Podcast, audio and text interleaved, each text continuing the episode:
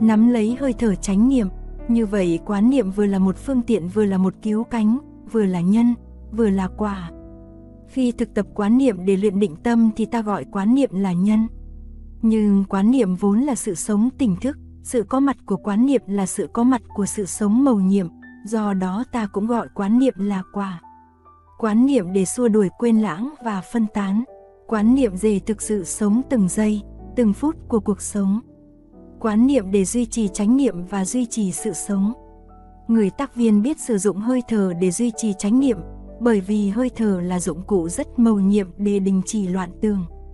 Hơi thở là cây cầu bắt từ bờ sinh lý sang bờ tâm lý, là môi giới giữa than và tâm. Mỗi khi chợt nhớ ra rằng tâm ý mình đang phân tán, rong ruổi, người tác viên nên dùng hơi thở để nắm giữ nó lại. Anh thở vào nhẹ nhẹ một hơi thở khá dài và ý thức rằng mình đang thở vào một hơi dài. Anh lại thở ra một hơi dài, đưa ra ngoài hết không khí trong buồng phổi anh và ý thức rằng mình đang làm như thế. Kinh quán niệm dạy về cách nắm lấy hơi thở như sau, hành giả thở vào với ý thức minh mẫn là mình đang thở vào. Người ấy thở ra với ý thức minh mẫn là mình đang thở ra. Thở vào một hơi dài người ấy ý thức rằng ta đang thở vào một hơi dài. Thở ra một hơi dài, người ấy ý thức rằng ta đang thở ra một hơi dài. Thở vào một hơi ngắn, người ấy ý thức là ta đang thở ra một hơi ngắn. Người ấy tự mình luyện tập như sau, tôi có ý thức rõ rệt về chọn cả hơi thở mà tôi đang thở vào. Tôi có ý thức về chọn cả hơi thở mà tôi đang thở ra. Tôi đang thở vào và làm cho sự điều hành trong thân thể tôi trở nên tĩnh lặng. Tôi đang thở ra và làm cho sự điều hành trong thân thể tôi trở nên tĩnh lặng. Trong một tu viện Phật giáo, vị nào cũng được khuyến khích sử dụng hơi thở để đình chỉ loạn tưởng, tập trung tâm ý và thực hiện định lực. Định lực là sức mạnh của sự tập trung tâm ý, là năng lực có thể phát khởi sự tỉnh thức lớn. Nhưng sự tỉnh thức lớn cũng là một sự tỉnh thức. Khi người tác viên nắm lấy hơi thở mình, anh ấy đã là một người tỉnh thức rồi. Để duy trì chính niệm lâu dài, ta nên tiếp tục nắm lấy hơi thở. Mùa này ở đây lá vàng rơi đẹp lắm, đi ở van rừng khoảng 15 phút trong chánh niệm, giữ lấy hơi thở tôi thấy khỏe khoắn và tỉnh táo lạ.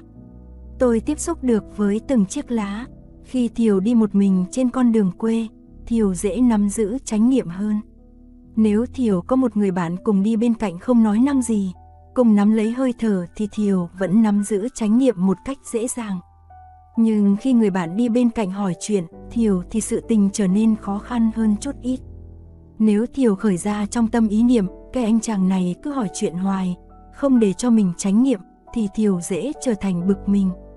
Nhưng nếu Thiều tự nhủ, anh chàng hỏi chuyện thì hỏi chuyện, mình trả lời thì trả lời, nhưng mình vẫn nắm giữ tránh niệm, biết mình với anh chàng đang đi trên giường với nhau, biết anh chàng hỏi gì, biết mình trả lời những gì, và dù sao mình vẫn còn có thể nắm lấy hơi thở. Nghĩ như vậy, Thiều tiếp tục duy trì tránh niệm, biết rằng trường hợp này hơi khó hơn trường hợp đi bộ một mình, nhưng cứ thực tập để từ từ đạt tới một khả năng tập trung ý lớn hơn. Có câu ca dao nói, thứ nhất là tu tại gia, thứ nhì tu chợ, thứ ba tu chùa. Trong hoàn cảnh náo nhiệt phiền toái mà giữ được chánh niệm, đó mới là làm được chuyện khó, có phải không?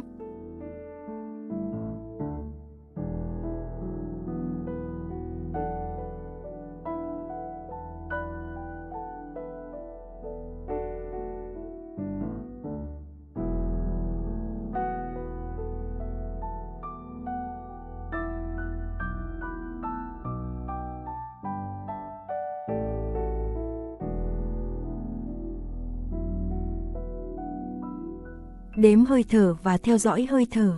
Trong kinh điển Phật thường dạy nên sử dụng hơi thở để luyện thành sự định tâm. Có một bài kinh đặc biệt nói về sự sử dụng hơi thở để duy trì hơi thở, gọi là kinh An Ban Thủ Ý, Anapana Sati Sutta. Kinh này được thiền sư Việt Nam gốc Trung Á tên là Khương Tăng Hội dịch và chú giải vào khoảng đầu thế kỷ thứ ba Tây Lịch.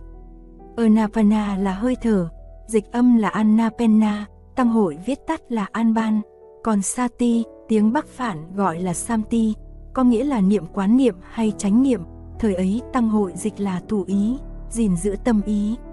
Vậy Kinh An ban thủ ý là kinh dạy, gìn giữ tâm ý bằng cách sử dụng hơi thở.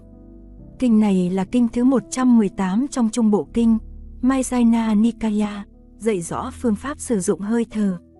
Tôi sẽ đính kèm theo đây một bản dịch kinh quán niệm và bản tóm tắt kinh An Ben thủ ý cùng một vài đoạn kinh khác đề thiều và các bạn bên nhà dùng.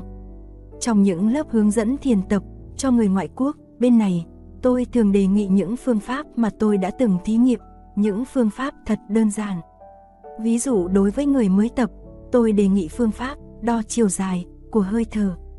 Tôi mời một học viên nằm xuống và thở tự nhiên, rồi tôi mới mời người quan sát và chỉ cho họ thấy những điều đơn giản như sau. một Tuy thở ra và thở vào là việc làm của phổi, tức là của ngực, nhưng không phải vì thế mà bụng không có tham dự. Sự lên xuống của bụng hòa nhịp với sự lên xuống của ngực. Ta nhận thấy khi ta bắt đầu thở vào thì bụng bắt đầu lên cao. Nhưng khi hơi thở vào đi được 2 phần 3 con đường của nó thì bụng bắt đầu xuống bớt. 2. Giữa ngực và bụng có một ranh giới gọi là hoành cách mạc. Khi ta thở vào đúng phép, ta đưa không khí vào phần dưới của phổi trước khi ta thở đầy phần trên của phổi. Khi phần dưới của phổi có đầy không khí và nó đẩy hoành cách mạc xuống dưới. Do đó bụng ta bắt đầu phình lên cao, khi ta thở đầy phần trên lá phổi, ngực ta căng đầy và do đó bụng ta bắt đầu xuống bớt. 3. Vì vậy cho nên người xưa hay nói, hơi thở bắt đầu từ rốn và chấm dứt ở chót mũi. Đối với người mới tập, tư thế nằm ngửa rất thuận lợi. Phải để ý là không nên thở dài với mức tối đa.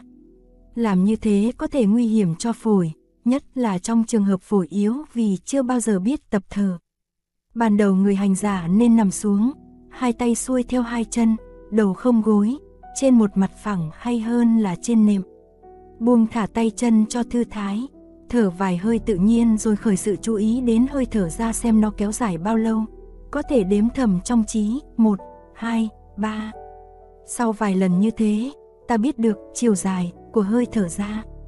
Ví dụ chiều dài ấy là 5, sau đó ta dự tính thêm vào một hay hai nữa để cho hơi thở ra của ta dài tới 6 hay 7. Thế là lần này khi thở ra ta bắt đầu đếm từ 1 đến 5. Đến 5 thay vì chuẩn bị hít thở vào, ta cứ tiếp tục thở ra thêm một hay hai, đếm tiếp là 6 đến 7. NSTA vậy có nghĩa là ta đưa thêm không khí tồn dư trong phổi ra ngoài. Xong rồi ta buông tay để hai phổi tự động đưa không khí trong lành vào. Chúng đưa vào được bao nhiêu không khí thì đưa, mình không nên cố gắng hít thêm. Cố nhiên là chiều dài của hơi thở vào sẽ ngắn hơn chiều dài của hơi thở ra. Nhưng ta nên đếm thầm dễ biết nó dài bao nhiêu. Người mới tập nên tập như thế trong nhiều tuần. Trong khi thở luôn ý thức được mình đang thở và ý thức được chiều dài của hơi thở vào và ra. Nếu có chiếc đồng hồ trong phòng có nhịp tích tắc chậm thì ta cũng có thể sử dụng nhịp ấy làm nhịp đếm. Trong khi đi bộ, đứng, ngồi, nhất là ở những nơi thoáng khí ta cũng nên tập như thế. Khi đi bộ ta có thể dùng bước chân rể đếm rất tốt. Chừng một thoáng sau khoảng cách giữa chiều dài của hơi thở vào và chiều dài của hơi thở ra sẽ rút ngắn lại. Bây giờ ta có thể cho hơi thở vào và ra bằng nhau, nghĩa là nếu thở ra sâu thì thở vào cũng sâu. Tuy nhiên, nếu thấy hơi mệt thì nên dừng lại, nếu không mệt, ta cũng nên thực tập có giới hạn, ví dụ từ 10 đến 20 hơi thở. Khi thấy hơi mệt là tiêu chuẩn rất tốt, nó báo hiệu cho ta nên nghỉ hay có thể tiếp tục. Khi đếm ta có thể dùng con số hay dùng mệnh đề ta ưa thích. Ví dụ nếu đó là số 6, ta có thể dùng mệnh đề hiện hữu quanh tôi màu nhiệm hay tâm tôi thanh tịnh an lạc. Nếu đó là số 7, ta có thể dùng mệnh đề tôi bước từng bước trên trái đất hay Nam Mô Bổn Sư Thích Ca Mâu Ni Phật. Khi đi bách bộ, mỗi tiếng nhịp theo mỗi bước chân. Hơi thở phải thật nhẹ nhàng, đều đặn, trôi chảy tiếp nối như một lạch nước trôi trên cát mịn. Hơi thở phải thật im lặng, im lặng đến nỗi người gần cũng không nghe thấy mình thở. Hơi thở nên uyển chuyển như một dòng sông, một con rắn đang bò, chứ không thể như một dãy núi lởm chởm hay như nhịp phi của một con ngựa. Chủ động được hơi thở của mình như thế tức là chủ động được than tâm mình. Mỗi khi tâm ý tán loạn mà ta khó dùng những biện pháp khác để nhiếp phục thì phương pháp quán sát hơi thở phải được đem ra áp dụng. Mới ngồi xuống để thiền định, người hành giả sau khi điều chỉnh tư thế ngồi liền điều chỉnh ngay hơi thở. Ban đầu thở tự nhiên rồi làm cho hơi thở dịu dần, êm dần, lắng dần, sâu dần và dài dần.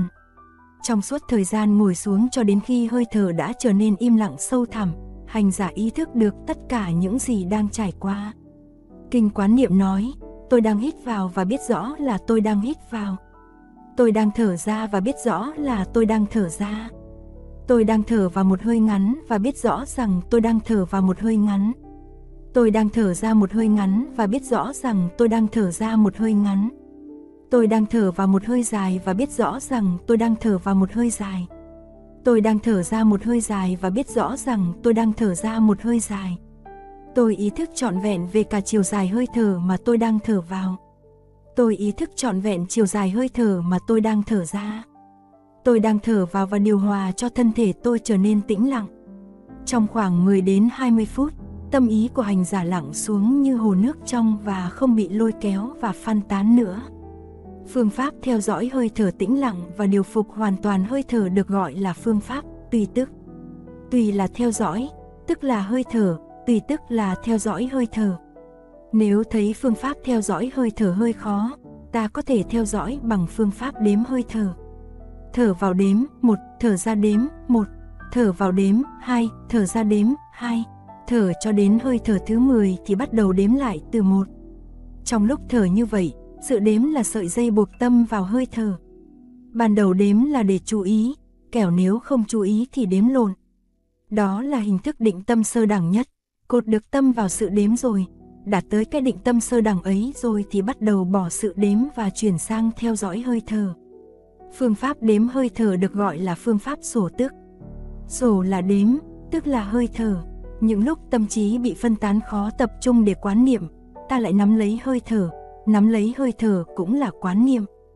Hơi thở là một phương tiện thần diệu để nắm lấy tâm ý, giới thứ bảy của dòng tu tiếp hiện cũng đặc biệt chú trọng tới hơi thở, không được buông thả theo, vọng, loạn tường và hoàn cảnh để tự đánh mất mình, phải biết dùng hơi thở để nắm lấy thân tâm, thực hiện chánh niệm, phát triển định tuệ và đi tới trên đường thành tựu đạo nghệ.